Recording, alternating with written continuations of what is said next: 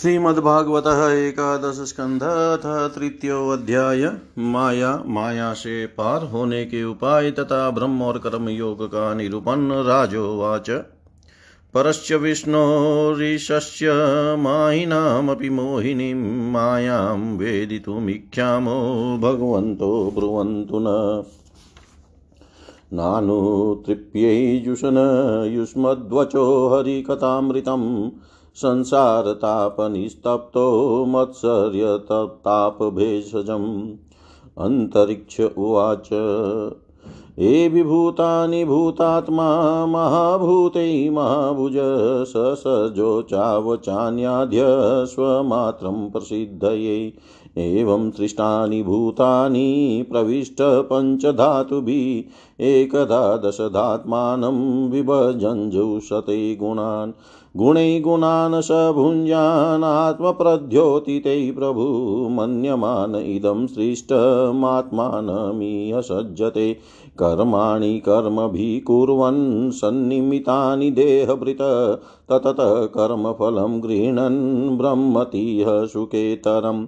इत्थं कर्म गतिर्गच्छन् भव्यभद्रवाः पुमानाभूतसम्प्लवात् सर्गप्रलयावस्नुते अवसत् धातुपप्लव आसने व्यक्तं द्रव्यगुणात्मकम् अनादिनिधनः कालो हि अव्यक्तापकर्षति शतवर्षा ह्यनावृष्टिभिविश्यत्युल्बना भुवि। तत्कालोपचितोष्णार्को लोकास्त्रीन् प्रतपिष्यति। पाताल तलमारभ्य सङ्कर्षन्मुखानलदहन्नुधर्वशिखो विश्ववर्धते वायुनेरित। सावर्तको मेघगणो वर्षति स्म शतं समाधाराभिहस्त हस्तिहस्ताभिलीयते सलिले विराट्। ततो विराजमुत्सृज्य वैराजपुरुषो नृप अव्यक्तं विशते सूक्ष्मं निरिन्धन् इवानल। वायुनाहृतगन्धाभूसलिलत्वाय कल्पते सलिलं तद् धृतरसं ज्योतिष्वायोपकल्पते रतरूपं तु तमसा वायो ज्योतिप्रलीयते हृतस्पर्शोऽवकाशेन वायुर्नवशीलीयते। कालात्मना हृतगुणं नभ आत्मनि लीयते इन्द्रियाणि मनोबुद्धि सह वैकारिके नृप प्रविशन्ति ह्यहङ्कारं स्वगुणैरहमात्मवि स्वगुणैरहमात्मनि। एषा माया भगवत सर्गस्थित्यन्तकारिणी। त्रिवर्णावर्णितां स्माभिः किं भूय श्रोतुमिच्छसि। राजोवाच। यतैतामेश्वरीं माया दुस्तरामकृतात्मभिः तरन्त्यजस्तुलधियो महर्ष इदमुच्यतां प्रभु उवाच। कर्मण्यारभमाणानां दुःखत्यै सुखाय च पश्येत पाकविपर्यासं मिथुनीचारिणां नृणां नित्यातिदेन वित्तेन दुर्लभेनात्ममृत्युना गृहापत्न्याप्तपशुभिः का प्रीतिः साधितैश्चले एवं लोकं परं विद्यान्नश्वरं कर्म निर्मितं सतुल्यतिशयध्वंसं यथा मण्डलवर्तिनां। तस्माद् गुरुप्रपद्येत जिज्ञासु श्रेय उत्तमम्। शाब्दे परे च निष्णातं ब्रह्मण्युपशमाश्रयम् तत्र भागवतान् धर्मान् शिक्षेद गुरुवा आत्मदेवत अमाययानुवृत्त्या येस्तु चेदात्मात्मदो हरि। सर्वतो मनसो सङ्गमादौ सङ्गं च साधुषु। दयां मैत्रीं प्रश्रयं च भूतेष्वदा यथोचितम् शोचं तपस्तितिक्षां च मौनं स्वाध्यायमार्जवं ब्रह्मचर्यं हिंसा च समत्वं द्वन्द्वसंज्ञयो सर्वत्रामेश्वरान् वीक्षां कैवल्यमनिकेततां विविक्तचिरवसनं सन्तोषं येन केनचित् श्रद्धां भागवते शास्त्रे अनिन्दामन्यत्र चापि मनोवाकम, वाकर्मदण्डं च सत्यं शमदमावपि श्रवणं, कीर्तनं, ध्यानं हरेरद्भुतकर्मण जन्मकर्मगुणानां च तदर्थे अखिलचेष्टितम्। इष्टं दतं तपोजप्तं जप्तं वृतं यचात्मनः प्रियं दारान् सुतान् गृहाण प्राणान् यत परस्मै निवेदनम् एवं कृष्णात्मनाथेषु, मनुष्येषु च सौहृदं परिचर्यां चोभयत्र महत्सु नृषु साधुषु परस्परानुकथनं पावनं भगवद्यश मिथोरतिर्मितस्तुष्टिनिवृत्तिमित आत्मन स्मरन्त स्मारयन्तश्च मिथो घोगहरं हरिं भक्त्या सञ्जातया भक्त्या बिभ्रत्युत्पुलकां तनुम् क्वचिदरुदन्त्यच्युतः चिन्तया क्वचिदसन्ति नन्दन्ति वदन्त्यलौकिका नृत्यन्ति गायन्त्यनुशीलयन्त्यजं भवन्ति तूष्णीं परमेत्यनिवृता इति भागवतान् धर्मान् शिक्षणभक्त्या तदुत्थया नारायण परो मायां मञ्जस्तरति दुस्तरां राजोवाच नारायणाभिधानस्य भ्रमणः परमात्मन निष्ठामहतनो वक्तुं युयुं हि ब्रह्मवित्तमा। पिप्लायनुवाच, स्थित्युद्भवप्रलयहेतुर्हेतुरस्य यत स्वप्नजागरसुषुप्तिषु सद्बहिश्च देहीन्द्रियाशु हृदयानि चरन्ति येन सञ्जीवितानि तदेवेहि परं नरेन्द्र नेतन्मनो विशति वागुतचक्षुरात्मा प्राणेन्द्रियाणि च यथा नलमचिष स्वाहा शब्दोऽपि बोधकनिषेधतयात्ममूलमथोत्तमाः यदृतेन निषेधसिद्धि सत्वं रजस्तम इति। त्रिवृदेकमादौ सूत्रं महानहमिति प्रवदन्ति जीवम्।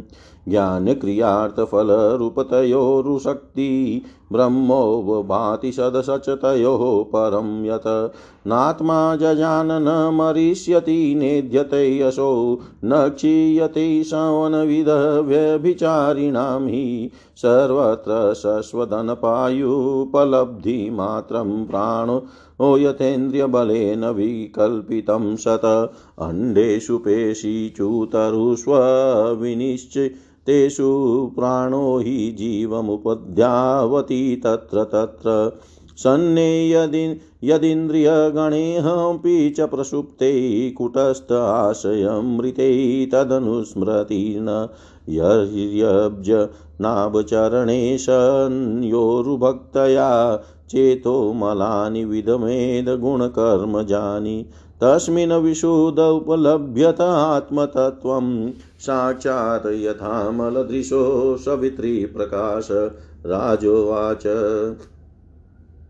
कर्मयोगं न पुरुषो येन संस्कृत विधूयेहाशु कर्माणि निष्कर्म्यं विन्दते परम्। एवं प्रसन्नमृषिण पूर्वं पृच्छं पितुरन्तिके नाब्रुवन् भ्रमण पुत्रास्तत्र कारणमुच्यताम्। आविर्होत्र उवाच कर्मा कर्मविकर्मेति वेदवादो न लौकिकवेदस्य चेश्वरात्मता त्वा तत्र मूयन्ति शूरय। परोक्षवादो वेदोऽयं बालानामानुशासनं कर्ममोक्षाय कर्माणि विदते गदं यथा नाचरेदयस्तु वेदोक्तं स्वयमज्ञोऽजितेन्द्रिय विकर्मणा ह्यधर्मेण मृत्योर्मृत्युमुपेति स। वेदोक्तमेव कुर्वाणो निःसङ्गोऽर्पितमीश्वरे निष्कर्म्यां लभते सिद्धिं रोचनाता फलश्रुति य आशु हृदयग्रन्थिं निर्जीषु परात्मन विधिनोपचरेद देवं तन्त्रोक्तेन च केशवम् लब्धानुग्रहाचार्या तेन सन्दर्शितागम महापुरुषमभ्यचेन मुत्र्यभिमता मतयात्मन शुचिसमुखमासीन प्राणसंयम्नादिभिः पिण्डं विशोधय सन्न्यासकृतरक्षोऽर्चयेधरिम् अचादौ हृदये चापि यथा लब्धोपचारकै द्रव्यचित्यात्मलिङ्गानि निष्पाद्य प्रोक्ष्य चासनं। पाद्यादीनुपकल्प्याथ सन्निधाप्य समाहित। हृदादिभिः कृतन्यासो मूलमन्त्रेण चाचयेत्। साङ्गोपाङ्गां सपार्षदां तां तां मूर्तिस्वमन्त्रत पाद्या र्याचमनीयाद्यै स्नानवासो विभूषणै गन्धमाल्याक्षतस्त्रिग्भिः ध्रुपदीपोपहारकैः साङ्गं सम्पूज्य विधिवतस्तवे स्तुत्वा न मे धरिम्। आत्मानं तन्मयं ध्यायन् मूर्तिं सम्पूजये धरे शेषामादाय शिरसि स्वधाम्नयुधस्य सत्कृतम्। एवमग्न्यर्कतो यादावतितो हृदये च यजतीश्वरमात्मा नमचिरान्मुच्यते हि स। यजतीश्वरमात्मान्मचिरान्मुच्यते हि स। राजा निमि ने पूछा, भगवान सर्वशक्तिमान परम कारण विष्णु भगवान की माया बड़े बड़े मायावियों को भी मोहित कर देती है? उसे कोई पहचान नहीं पाता और आप कहते हैं कि भक्त उसे देखा करता है। अतः अब मैं उस माया का स्वरूप जानना चाहता हूँ। आप लोग कृपा करके बतलाइए। योगेश्वरों, मैं एक मृत्यु का शिकार मनुष्य हूँ। संसार के तरह तरह के तापों ने मुझे बहुत दिनों से तपा रखा है। आप लोग जो भगवत कथा रूप अमृत का पान करा रहे हैं, वह उन तापों को मिटाने की एकमात्र औषधि है। इसलिए मैं आप लोगों को आप लोगों की इस वाणी का सेवन करते करते तृप्त नहीं होता, आप कृपया और कहिए। अब तीसरे योगेश्वर, अंतरिक्ष जी ने कहा, राजन, भगवान की माया स्वरूप स्वतः अनिर्वचनीय है। इसलिए उसके कार्यों के द्वारा ही उसका निरूपण होता है। आदि पुरुष परमात्मा जिस शक्ति से संपूर्ण भूतों के कारण बनते हैं और उनके विषय भोग तथा मोक्ष की सिद्धि के लिए अथवा अपने उपासकों की उत्कृष्ट सिद्धि के लिए स्वनिर्मित पंचभूतों के द्वारा नाना प्रकार के देव मनुष्य आदि शरीरों की सृष्टि करते हैं, उसी को माया कहते हैं। इस प्रकार पंच महाभूतों के द्वारा बने हुए प्राणी शरीरों में उन्होंने अंतर्यामी रूप से प्रवेश किया और अपने ही पहले एक मन के रूप में और इसके बाद पाँच ज्ञानेन्द्रिय तथा पाँच कर्मेंद्रिय इन दस रूपों में विभक्त कर दिया तथा उन्हीं के द्वारा विषयों का भोग कराने लगे। वह देहाभिमानी जीव अंतर्यामी के द्वारा प्रकाशित इंद्रियों के द्वारा विषयों को भोग करता, विषयों का भोग करता है और इस पंच महाभूतों के द्वारा निर्मित आत्मा, शरीर को आत्मा अपना स्वरूप मानकर उसी में आसक्त हो जाता है। यह भगवान की माया है। अब वह कर्मेंद्रियों से सकाम कर्म करता है और उसके उनके अनुसार शुभ कर्म का फल, सुख और अशुभ कर्म का फल दुख भोग करने लगता है और शरीरधारी होकर इस संसार में भटकने लगता है, यह भगवान की माया है। इस प्रकार यह जीव ऐसी अनेक अमंगलमय कर्म गतियों को, उनके फलों को प्राप्त होता है और महाभूतों के प्रलय पर्यंत विवश होकर जन्म के बाद मृत्यु और मृत्यु के बाद जन्म को प्राप्त होता रहता है, यह भगवान की माया है। जब पंचभूतों के प्रलय का समय आता है, तब अनादि और अनंत काल स्थूल और सूक्ष्म द्रव्य एवं गुण रूप इस समस्त व्यक्त सृष्टि को अव्यक्त की और उसके मूल कारण की ओर खींचता है, यह भगवान की माया है। उस समय पृथ्वी पर लगातार सौ वर्षों तक भयंकर सूखा पड़ता है, वर्षा बिल्कुल नहीं होती प्रलय काल की शक्ति से सूर्य की उष्णता और भी बढ़ जाती है, तथा वे तीनों लोकों को तपाने लगते हैं। यह भगवान की माया है। उस समय शेषनाग संकर्षण के मुँह से आग की प्रचंड लपटें निकलती है, और वायु की प्रेरणा से वे लपटें पाताल लोक से जलाना आरंभ करती है, तथा और भी ऊँची ऊँची होकर चारों ओर फैल जाती है, यह भगवान की माया है। इसके बाद प्रलय कालीन सांवर्तक मेघ गण हाथी की सूंड के समान मोटी मोटी धाराओं से सौ वर्ष तक बरसता रहता है। उससे यह विराट ब्रह्मांड जल में डूब जाता है, यह भगवान की माया है। राजन उस समय जैसे बिना ही धन के आग बुझ जाती है, वैसे ही विराट पुरुष ब्रह्मा अपने ब्रह्मांड शरीर को छोड़कर सूक्ष्म स्वरूप अव्यक्त में लीन हो जाते हैं। यह भगवान की माया है। वायु पृथ्वी की गंध खींच लेती है, जिससे वह जल के रूप में हो जाती है और जल वही वायु जल के रस को खींच लेती है, तब वह जल अपना कारण अग्नि बन जाता है। यह भगवान की माया है। जब अंधकार अग्नि का रूप छीन लेता है, तब वह अग्नि वायु में लीन हो जाती है और जब अवकाश रूप आकाश वायु की स्पर्श शक्ति छीन लेता है, तब वह आकाश में लीन हो जाता है। यह भगवान की माया है। राजन तदंतर काल रूप ईश्वर आकाश के शब्द गुण को हरण को हरण कर लेता है, जिससे वह तामस अहंकार में लीन हो जाता है। इंद्रियाँ और बुद्धि राज अहंकार में लीन हो जाती है। मन सात्विक अहंकार में अहंकार से उत्पन्न देवताओं के साथ सात्विक अहंकार में प्रवेश कर जाता है, तथा अपने तीन प्रकार के कार्यों के साथ अहंकार महतत्व में लीन हो जाता है। महतत्व प्रकृति में और प्रकृति ब्रह्म में लीन होती है। फिर इसी के उल्टे क्रम से सृष्टि होती है। यह भगवान की माया है। यह सृष्टि, स्थिति और संहार करने वाली त्रिगुणमयी माया है। इसका हमने आपसे वर्णन किया। अब आप और क्या सुनना चाहते हैं? राजा निमि ने पूछा, महर्षि जी, इस भगवान की माया को पार करना उन लोगों के लिए तो बहुत ही कठिन है जो अपने मन को वश में नहीं कर पाए हैं। अब आप कृपा करके यह बताइए कि जो लोग शरीर आदि में आत्मबुद्धि रखते हैं तथा जिनकी समझ मोटी है, वे भी अनायासी इसे कैसे पार कर सकते हैं?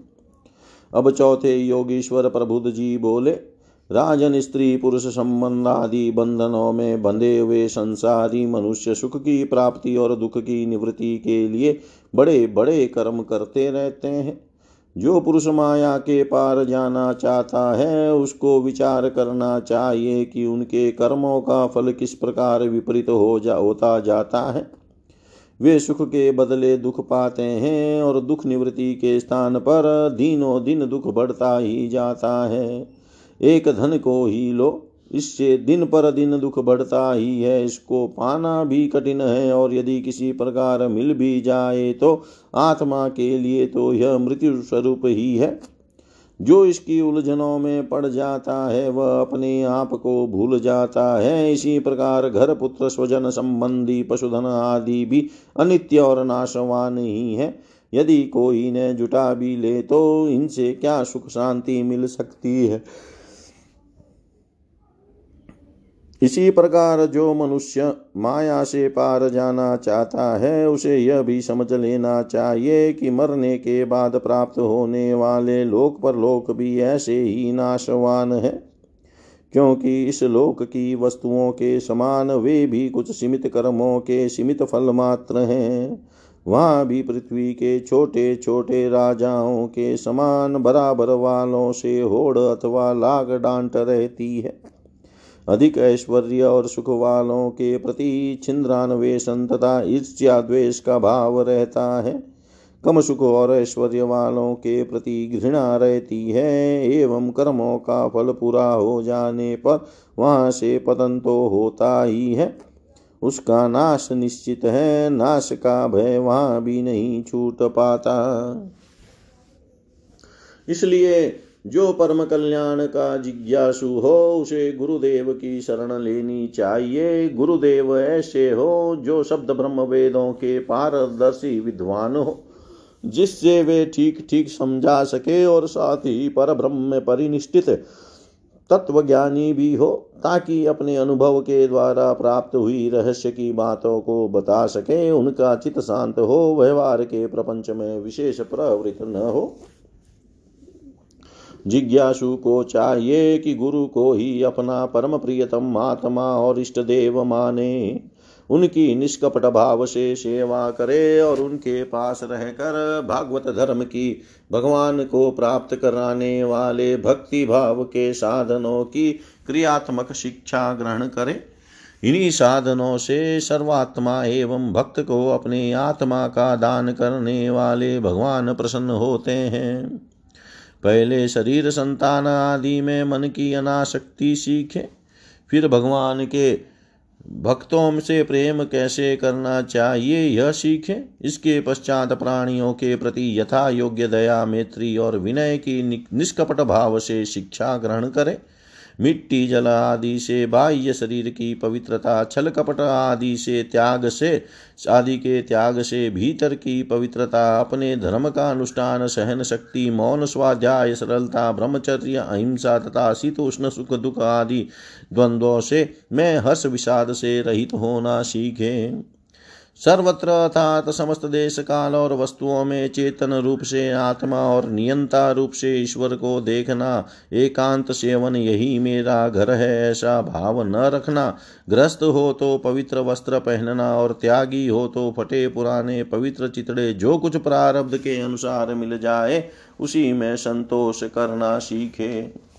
भगवान की प्राप्ति का मार्ग बतलाने वाले शास्त्रों में श्रद्धा और दूसरे किसी भी की निंदा न करना प्राणायाम के द्वारा, मन का, मौन के द्वारा, वाणी का और वासनाहीनता के अभ्यास से कर्मों का संयम करना, सत्य बोलना, इंद्रियों को अपने अपने गोलकों में स्थिर रखना और मन को कहीं बाहर न जाने देना सीखे।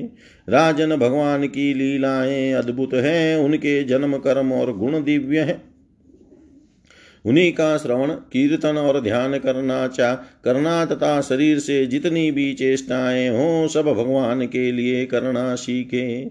यज्ञ, दान, तप अथवा जप, सदाचार का पालन और स्त्री पुत्र घर अपना जीवन, प्राण तथा जो कुछ अपने को प्रिय लगता हो सबका सब भगवान के चरणों में निवेदन करना, उन्हें सौंप देला सीखे।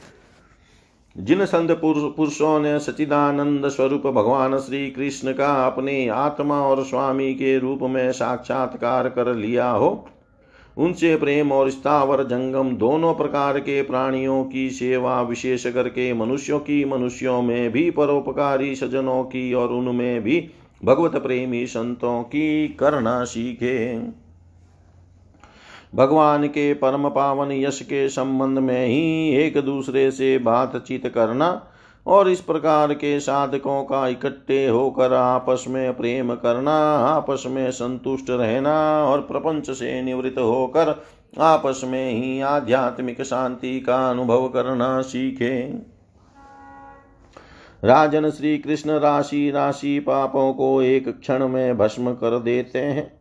सब उन्हीं का स्मरण करे और एक दूसरे को स्मरण करावे। इस प्रकार साधन भक्ति का अनुष्ठान करते करते प्रेम भक्ति का उदय हो जाता है और वे प्रेमाद्रेक से पुलकित शरीर धारण करते हैं। उनके हृदय की बड़ी विलक्षण स्थिति होती है। कभी कभी वे इस प्रकार चिंता करने लगते हैं कि अब तक भगवान नहीं मिले। क्या करूँ? कहाँ जाऊँ? किसे पूछूँ? कौन मुझे उनकी प्राप्ति करावे? इस तरह सोचते सोचते वे रोने लगते हैं तो कभी भगवान की लीला की स्फूर्ति हो जाने से ऐसा देख कर कि परमेश्वर्यशाली भगवान गोपियों के डर से छिपे हुए खिल हैं, खिलखिलाकर हंसने लगते हैं। कभी कभी उनके प्रेम और दर्शन की अनुभूति से आनंद मग्न हो जाते हैं। तो कभी लोकातीत भाव में स्थित होकर भगवान के साथ बातचीत करने लगते हैं। कभी मानो उन्हें सुना रहे हो, इस प्रकार उनके गुणों का गान छेड़ देते हैं और कभी नाच नाच कर उन्हें रिझाने लगते हैं। कभी कभी उन्हें अपने पास न पाकर इधर उधर ढूँढने लगते हैं तो कभी कभी उनसे एक होकर उनकी सन्निधि में स्थित होकर परम शांति का अनुभव करते हैं और चुप हो जाते हैं। राजन जो इस प्रकार भागवत धर्मों की शिक्षा ग्रहण करता है, उसे उनके द्वारा प्रेम भक्ति की प्राप्ति हो जाती है और वह भगवान नारायण के परायण होकर उस माया को अनायास ही पार कर जाता है, जिसके पंजे से निकलना बहुत ही कठिन है। राजा निमीन ने पूछा, महर्षियों, आप लोग परमात्मा का वास्तविक स्वरूप जानने वालों में सर्वश्रेष्ठ हैं। इसलिए मुझे यह बतलाइए कि जिस पर ब्रह्म परमात्मा का नारायण नाम से वर्णन किया जाता है, उनका स्वरूप क्या है? अब पांचवे योगेश्वर पिपलायन जी ने कहा, राजन, जो इस संसार की उत्पत्ति स्थिति और प्रलय का निमित्त कारण और उपादान कारण दोनों ही है बनने वाला भी है और बनाने वाला भी है, परंतु स्वयं कारण रहित है जो स्वप्न जागृत और सुसुप्ति अवस्थाओं में उनके साक्षी के रूप में विद्यमान रहता है। और उनके अतिरिक्त समाधि में भी ज्यों का त्यों एक रस रहता है, जिसकी सत्ता से ही सत्तावान होकर शरीर इंद्रिय प्राण और अंतकरण अपना अपना काम करने में समर्थ होते हैं, उसी परम सत्य वस्तु को आप नारायण समझिए। जैसे चिंगारियाँ न तो अग्नि को प्रकाशित ही कर सकती है और न जला ही सकती है। वैसे ही उस परम तत्व में, आत्मस्वरूप में न तो मन की गति है और न वाणी की। नेत्र उसे देख नहीं सकते और बुद्धि सोच नहीं सकती। प्राण और इंद्रियाँ तो उसके पास तक नहीं फटक पाती। नैति नैति इत्यादि श्रुतियों के शब्द भी वह यह है। इस रूप में उस, इस, उसका वर्णन नहीं करते, बल्कि उसको बोध कराने वाले जितने भी साधन हैं, उनका निषेध करके तात्पर्य रूप से अपना मूल निषेध का मूल लक्षित करा देते हैं, क्योंकि यदि निषेध के आधार की आत्मा की सत्ता न हो तो निषेध कौन कर रहा है? निषेध की वृत्ति किसमें है? इन प्रश्नों का कोई उत्तर ही न रहे। निषेध की ही सिद्धि न हो तब सृष्टि नहीं थी, तब केवल एक वही था। सृष्टि का निरूपण करने के लिए उसी को त्रिगुण सत्व रजतम मही प्रकृति कहकर वर्णन किया गया। फिर उसी को ज्ञान प्रदान होने से, महतत्व क्रिया प्रदान होने से, सूत्रात्मा और जीव की उपाधि होने से, अहंकार के रूप में वर्णन किया गया। वास्तव में जितनी भी शक्तियाँ हैं, चाहे वे इंद्रियों के अधिष्ठात्री देवताओं के रूप में हो, चाहे इंद्रियों के, उनके विषयों के अथवा विषयों के प्रकाश के रूप में हो, सबका सब वह ब्रह्म ही है, क्योंकि ब्रह्म की शक्ति अनंत है। कहाँ तक कहूँ, जो कुछ दृश्य अदृश्य कार्य कारण सत्य और सत्य है, सब कुछ ब्रह्म है। इनसे परे जो कुछ है, वह भी ब्रह्म ही है। वह ब्रह्म स्वरूप आत्मा न तो कभी जन्म लेता है और न मरता है, न वह न तो बढ़ता है और न घटता ही है। जितने भी परिवर्तनशील पदार्थ है, चाहे वे क्रिया, संकल्प और उनके अभाव के रूप में ही क्यों न हो, सबकी भूत भविष्यत और वर्तमान सत्ता का वह साक्षी है। सब में है देश काल और वस्तु से अपरिचिन्न है, अविनाशी है वह उपलब्धि करने वाला तथा उपलब्धि का विषय नहीं है। केवल उपलब्धि स्वरूप, ज्ञान स्वरूप है, जैसे प्राण तो एक ही रहता है, परंतु स्थान भेद से उसके अनेक नाम हो जाते हैं। वैसे ही ज्ञान एक होने पर भी इंद्रियों के सहयोग से उसमें अनेकता की कल्पना हो जाती है। जगत में चार प्रकार के जीव होते हैं। अंडा फोड़कर पैदा होने वाले, पक्षी, सांप आदि नाल में बंधे पैदा होने वाले, पशु, मनुष्य, धरती फोड़कर निकलने वाले, वृक्ष, वनस्पति और पसीने से उत्पन्न होने वाले, खटमल आदि। इन सभी जीव शरीरों में प्राण शक्ति जीव के पीछे लगी रहती है। शरीरों के भिन्न भिन्न होने पर भी प्राण एक ही रहता है। सुषुप्ति अवस्था में जब इंद्रियाँ निश्चेष्ट हो जाती है, अहंकार भी सो जाता है, लीन हो जाता है, अर्थात लिंग शरीर नहीं रहता। उस समय यदि कुटस्थ आत्मा भी न हो तो इस बात की पीछे से स्मृति ही कैसे हो कि मैं सुख से सोया था? पीछे होने वाली यह स्मृति ही उस समय आत्मा के अस्तित्व को प्रमाणित करती है। जब भगवान कमलनाभ के चरण कमल को, कमलों को प्राप्त करने की इच्छा से तीव्र भक्ति की जाती है, तब वह भक्ति ही अग्नि की भांति गुण और कर्मों से उत्पन्न हुए। चित्त के सारे मलों को जला डालती है। जब चित्त शुद्ध हो जाता है, तब आत्म तत्व का साक्षात्कार हो जाता है। जैसे नेत्रों के निर्विकार हो जाने पर सूर्य के प्रकाश की प्रत्यक्ष अनुभवी होने लगती है। राजा निमी ने पूछा, योगीश्वरों, अब आप लोग हमें कर्म योग का उपदेश कीजिए, जिसके द्वारा शुद्ध होकर मनुष्य शीघ्र, अति शीघ्र, परम निष्कर्म्य, अर्थात कर्तृत्व, कर्म और कर्म फल की निवृत्ति करने वाला ज्ञान प्राप्त करता है। एक बार यही प्रश्न मैंने अपने पिता महाराज इक्ष्वाकु के सबले ब्रह्मा जी के मानस पुत्र सनकादि ऋषियों से पूछा था, परंतु उन्होंने सर्वज्ञ होने पर भी मेरे प्रश्न का उत्तर न दिया। इसका क्या कारण था? कृपा करके मुझे बतलाइए। अब छठे योगेश्वर आविर्होत्र जी ने कहा, राजन कर्म शास्त्र विहित अकर्म निषिद्ध और विकर्म विहित का उल्लंघन। ये तीनों एकमात्र वेद के द्वारा जाने जाते हैं। इनकी व्यवस्था लौकिक रीति से नहीं होती। वेद अपौरुषेय है, ईश्वर रूप है, इसलिए उनके तात्पर्य का निश्चय करना बहुत कठिन है। इसी से बड़े बड़े विद्वान भी उनके अभिप्राय का निर्णय करने में भूल कर बैठते हैं। इसी से तुम्हारे बचपन की ओर देखकर, तुम्हें अनाधिकारी समझकर, सनकादि ऋषियों ने तुम्हारे प्रश्न का उत्तर नहीं दिया। यह वेद परोक्षवादात्मक है। यह कर्मों की निवृत्ति के लिए कर्म का विधान करता है।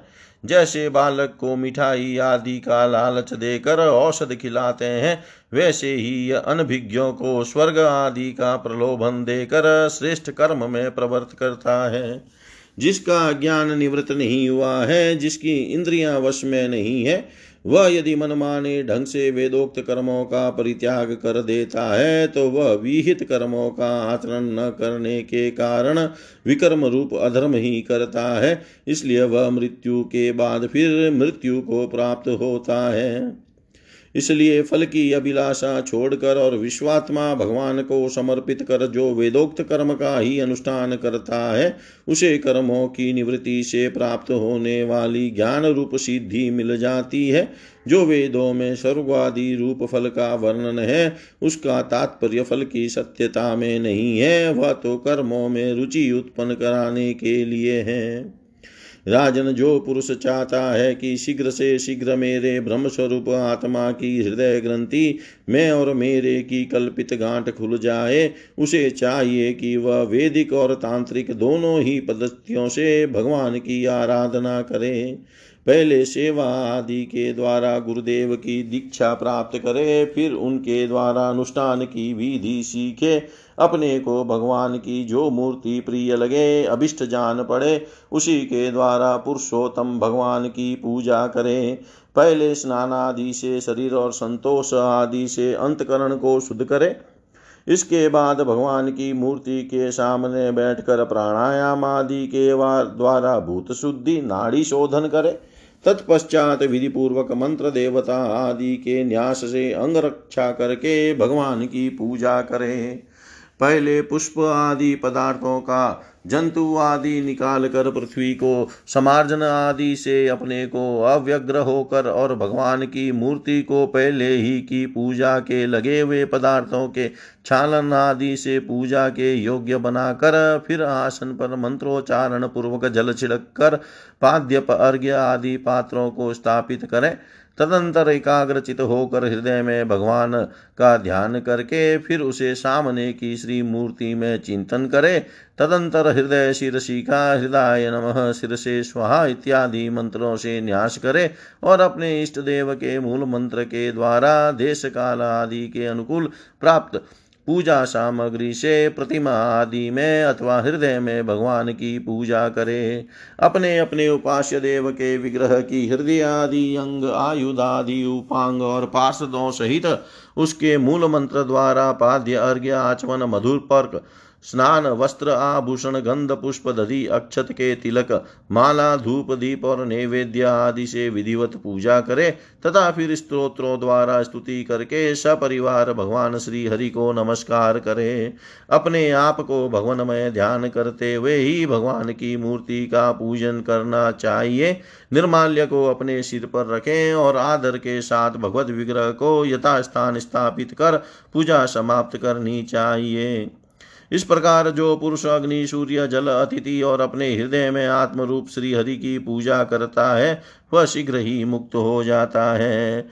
इति श्रीमद्भागवते महापुराणे पारमहंस्यां सहितायाम् एकादशस्कन्धे तृतीयोऽध्याय सर्वं श्रीशां सदाशिवार्पणम् ॐ विष्णवे नमः, ॐ विष्णवे नमः, ॐ विष्णवे नमः।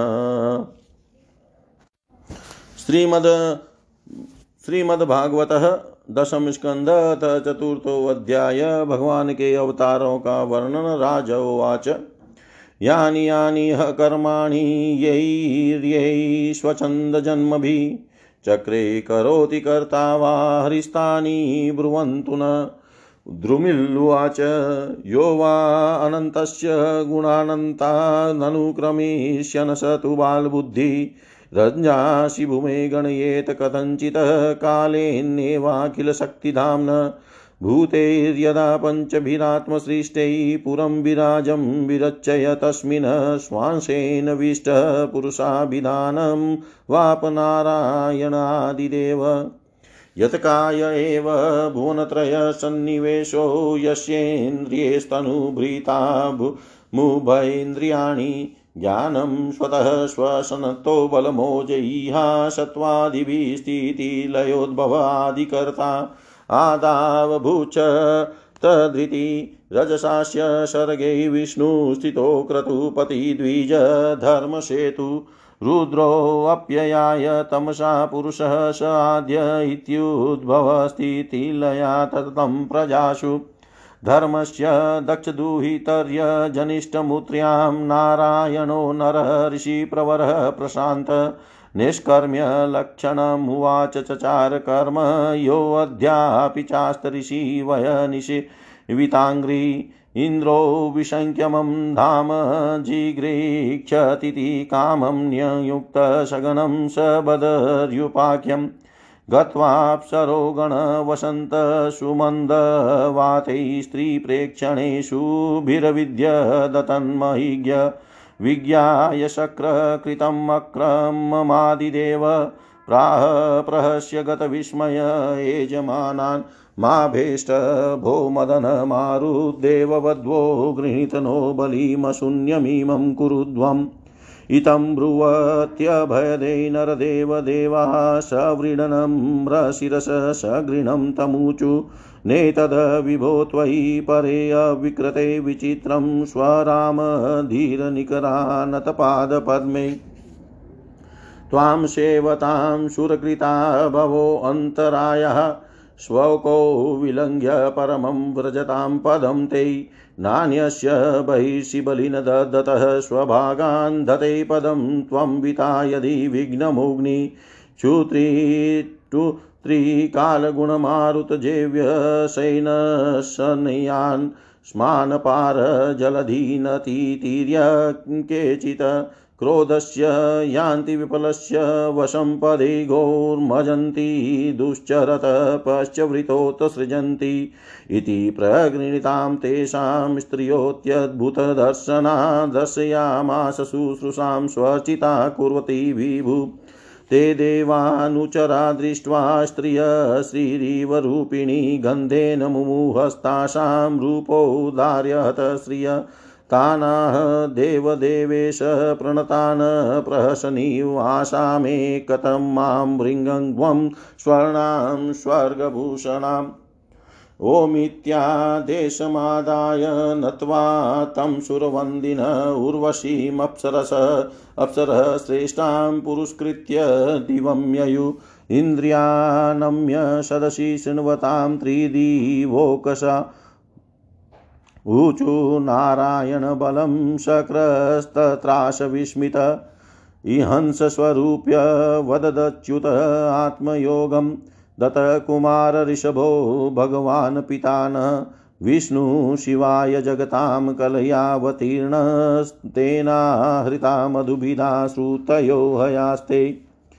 गुप्तोऽप्ययै मनुरीलोषधयश्च मात्सयै क्रोडैहतोदिति च उद्धरताम्बशक्षमां कौमेधृतोऽध्रीरमृतो न मथनैष्वपृष्ठै ग्राहात् प्रपन्नभिराजममुञ्चदार्थं संस्तून्वतोऽब्धिपतितान् श्रमणान् ऋषिश्च शक्रं च वृतवधस्तमसि प्रविष्टं देवस्त्रियोऽसुरगृहे पिहिता अनाथा जग्ने असुरेन्द्रं भयाय शतां नरसिंहे देवासुरे युधि च दैत्यपतीन् सुरार्थे हत्वान्तरेषु भुवनान्यददात् कलाभिः भूत्वात् वामन इमामहरदबले क्षमां याञ्चाञ्चलेन समदादति तेषु तेभ्य निक्षत्र्यामकृतः गाम च त्रिसप्तकृत्वो रामस्तु हयकुलाप्य यभार्गवागि वाग्नि शोब्धिं बबन्ध दशवक्त्रमहनसलङ्कं सीतापतिजयति लोकमलग्नकीर्तिः भूमे भरावतरणाय यदुष्वजन्मना जात करिष्यति सुरेरपि दुष्कराणि वादै विमोहयति यज्ञकृतोऽतः दहान शूद्रान् कलो क्षितिभुजो नयन्निष्यदन्ने दन्ते एवं विधानि कर्माणि, जन्मानि च जगत्पते। भूरिणि भूरि यशसो वर्णितानि, महाभुज। भूरिणि भूरि यशसो वर्णितानि, महाभुज। राजा निमि ने पूछा, योगीश्वरों, भगवान स्वतंत्रता से अपने भक्तों की भक्ति के वश होकर अनेकों प्रकार के अवतार ग्रहण करते हैं और अनेकों लीलाएँ करते हैं, आप लोग कृपा करके भगवान की उन लीलाओं का वर्णन कीजिए जो वे अब तक कर चुके हैं, कर रहे हैं या करेंगे? अब सातवें योगेश्वर ध्रुमिल जी ने कहा, राजन, भगवान अनंत है, उनके गुण भी अनंत है जो यह सोचता है कि मैं उनके गुणों को गिन लूँगा वह मूर्ख है बालक है यह तो संभव है कि कोई किसी प्रकार पृथ्वी के धूलि कणों को गिन ले। परंतु समस्त शक्तियों के आश्रय भगवान के अनंत गुणों का कोई कभी किसी प्रकार पार नहीं पा सकता। भगवान ने ही पृथ्वी जल अग्नि वायु आकाश इन पाँच भूतों की अपने अप, आप से अपने आप में सृष्टि की है। जब वे इनके द्वारा विराट शरीर ब्रह्मांड का निर्माण करके उसमें लीला से अपने अंश अंतर्यामी रूप से प्रवेश करते हैं, भोक्ता रूप से नहीं, क्योंकि भोक्ता तो अपने पुण्यों के फलस्वरूप जीव ही होता है, तब उन आदि देव नारायण को पुरुष नाम से कहते हैं, यही उनका पहला अवतार है। उन्हीं के इस विराट ब्रह्मांड शरीर में तीनों लोक स्थित हैं। उन्हीं की इंद्रियों से समस्त देहदारियों की ज्ञानेन्द्रियाँ और कर्मेंद्रियाँ बनी है। उनके स्वरूप से ही स्वतः सिद्ध ज्ञान का संचार होता है। उनके श्वास प्रश्वास से सब शरीरों में बल आता है तथा इंद्रियों में ओज इंद्रियों की शक्ति और कर्म करने की शक्ति प्राप्त होती है। उन्हीं के सत्व आदि गुणों से संसार की स्थिति, उत्पत्ति और प्रलय होते हैं। इस विराट शरीर के जो शरीरी है, वे ही आदि करता नारायण है। पहले पहले जगत की उत्पत्ति के लिए उनके रजोगुण के अंश से ब्रह्म हुए। फिर वे आदि पुरुष ही संसार की स्थिति के लिए अपने शतवांश से धर्म तथा ब्राह्मणों के रक्षक यज्ञपति विष्णु बन गए। फिर वे ही तमोगुण के अंश से जगत के संहार के लिए रुद्र बने। इस प्रकार निरंतर उन्हीं से परिवर्तनशील प्रजा की उत्पत्ति, स्थिति और संहार होते रहते हैं। दक्ष प्रजापति की एक कन्या का नाम था मूर्ति। वह धर्म की पत्नी थी। उसके गर्भ से भगवान ने ऋषि श्रेष्ठ शांतात्मा, नर और नारायण के रूप में अवतार लिया। उन्होंने आत्म तत्व का साक्षात्कार कराने वाले उस भगवद्दा आराधन रूप कर्म का उपदेश दिया, जो वास्तव में कर्म बंधन से छुड़ाने वाला और निष्कर्म्य स्थिति को प्राप्त कराने वाला है। उन्होंने स्वयं भी वैसे ही कर्म का अनुष्ठान किया। बड़े बड़े ऋषि मुनि उनके चरण कमलों की सेवा करते रहते हैं। वे आज भी बद्रिकाश्रम में उसी कर्म का आचरण करते हुए विराजमान हैं। ये अपनी घोर तपस्या के द्वारा मेरा धाम छीनना चाहते हैं। इंद्र ने ऐसी आशंका करके स्त्री वसंत आदि दल बल के साथ कामदेव को उनकी तपस्या में विघ्न डालने के लिए भेजा। कामदेव को भगवान की महिमा का ज्ञान न था, इसलिए वह अप्सरागण वसंत तथा मंद सुगंध वायु के साथ बद्रिकाश्रम में जाकर स्त्रियों के कटाक्ष बाणों से उन्हें घायल करने की चेष्टा करने लगा। आदि देव नर नारायण ने यह जानकर कि यह इंद्र का कुचक्र है, भय से कांपते हुए काम आदि ओ, आदि को से हंस कर कहा, उस समय उनके मन में किसी प्रकार का अभिमान या आश्चर्य नहीं था। कामदेव मलय मारुत और देवांगनाओं तुम लोग डरो मत, हमारा आतिथ्य स्वीकार करो। अभी यहीं ठहरो, हमारा आश्रम सूना मत करो। राजन जब नर नारायण ऋषि ने उन्हें अभयदान देते हुए इस प्रकार कहा, तब कामदेव आदि के सिर लज्जा से झुक गए। उन्होंने दयालु भगवान नर नारायण से कहा, प्रभु, आपके लिए कोई आश्चर्य की बात नहीं है, क्योंकि आप माया से परे और निर्विकार हैं। बड़े बड़े आत्मा राम और धीर पुरुष निरंतर आपके चरण कमलों में प्रणाम करते रहते हैं। आपके भक्त, आपकी भक्ति के प्रभाव से देवताओं की राजधानी अमरावती का उल्लंघन करके आपके परम पद को प्राप्त होते हैं। इसलिए जब वे भजन करने लगते हैं, तब देवता लोग तरह तरह की उनकी साधना में विघ्न डालते हैं। किंतु जो लोग केवल कर्म कांड में लगे रहकर यज्ञ आदि के द्वारा देवताओं को बलि के रूप में उनका भाग देते रहते हैं, उन लोगों के मार्ग में वे किसी प्रकार का विघ्न नहीं डालते। परंतु प्रभु आपके भक्तजन उनके द्वारा उपस्थित की हुई विघ्न बाधाओं से गिरते नहीं, बल्कि आपके कर कमलों की छत्र छाया में रहते हुए वे विघ्नों के सिर पर पैर रखकर आगे बढ़ जाते हैं, अपने लक्ष्य से च्युत नहीं होते। बहुत से लोग तो ऐसे होते हैं जो भूख प्यास, गर्मी, सर्दी एवं आंधी पानी के कष्टों को तथा रसनेन्द्रिय और जननेन्द्रिय के वेगों को जो पार समुद्र के समान है, सह लेते हैं, पार कर जाते हैं, परंतु फिर भी वे उस क्रोध के वश में हो जाते हैं जो गाय के खुर से बने गड्ढे के समान है।